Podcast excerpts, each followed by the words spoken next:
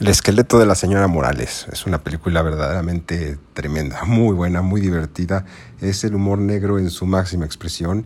Es una de las películas mexicanas que yo diría que son de las mejor logradas en cuanto a actuación, en cuanto a coherencia de guion, en cuanto a diálogos y en cuanto a situaciones. La obra está basada en mm, ah, una novela, bueno, en un hecho de la vida real eh, y que Luis Arcoriza se inspiró tomando la novela de un tipo cuyo nombre no me acuerdo y si me acordara sería inútil porque sé que ustedes tampoco lo van a recordar nunca, pero bueno, el hecho es que un tipo mató a su mujer en 1910 y a partir de ahí se hizo una breve novela y esa novela, Luis Arcoriza, el mismo sujeto responsable de Los Olvidados, del guion de Los Olvidados, eh, hizo esta cosa que es, escribió esta verdadera obra de arte.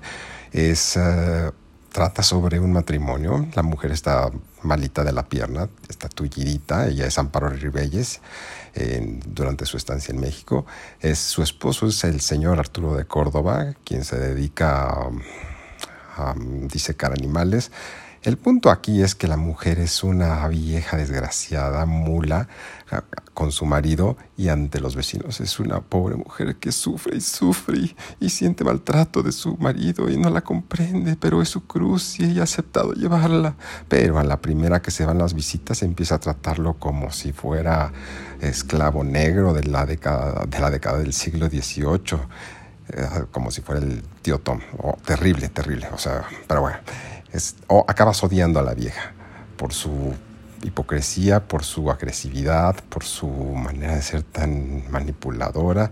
Pone todo el pueblo, salvo a los amigos del taxidermista Arturo de Córdoba, en contra de él. Hasta que, y el tipo es buena onda, es un buen tipo que quiere a los niños, juega con perritos, lo adoras y no, no entiendes por qué la mujer, bueno, sí, sí entiendes, porque es una vieja mojigata, frustrada, pasivo-agresiva, narcisista, sociópata. En fin, esa es otra historia. El punto es que decide eh, tomar cartas en el asunto ante esta, esta insoportable decisión y situación ya. Así que hace que su mujer le, le pone un veneno en el jugo que su mujer toma diario, la polla que se echa su, su mamá, su, mamá, su esposa diariamente y la mata. Aparte de matarla, la le quita los órganos, la descuartiza, la deshace y la deja simplemente hecha un esqueleto. Cuando los parientes van a buscar a su, a su, a su, a su, a su mujer, pues Arturo de Córdoba le dice, pues no, no está, se fue, agarró sus cosas y yo creo que se fue de, de misionera. Pero su pata, ¿cómo es posible? Pues sí que se fue.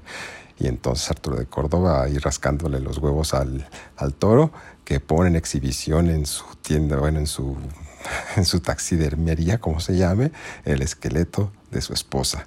Las vecinas llegan, lo ven y dicen al ver la deformación en la pierna, esta es la, esta es mi, esta es nuestra amiga. Total que va a juicio tras una serie de de, de, dimes y diretes, el sujeto queda libre, o sea, está Arturo de Córdoba. Y entonces los vecinos ya de hipócritas llegan y dicen, ay, vamos a brindar por su libertad, qué bueno, siempre supimos que era inocente, la pura madre. Y entonces toman de la botella que estaba envenenada, que, tenía el veneno con el que mató a su esposa, y sirven los vasitos a todos los invitados, ¡pum! Vale. Y el cartero llama dos veces. Acaban todos muertos gracias a Karma. El secreto de Señora Morales, sin duda alguna, es una de las grandes producciones mexicanas. El humor negro más fino y exquisito que he llegado a ver en una de las cintas de nuestra nación. Hasta la próxima.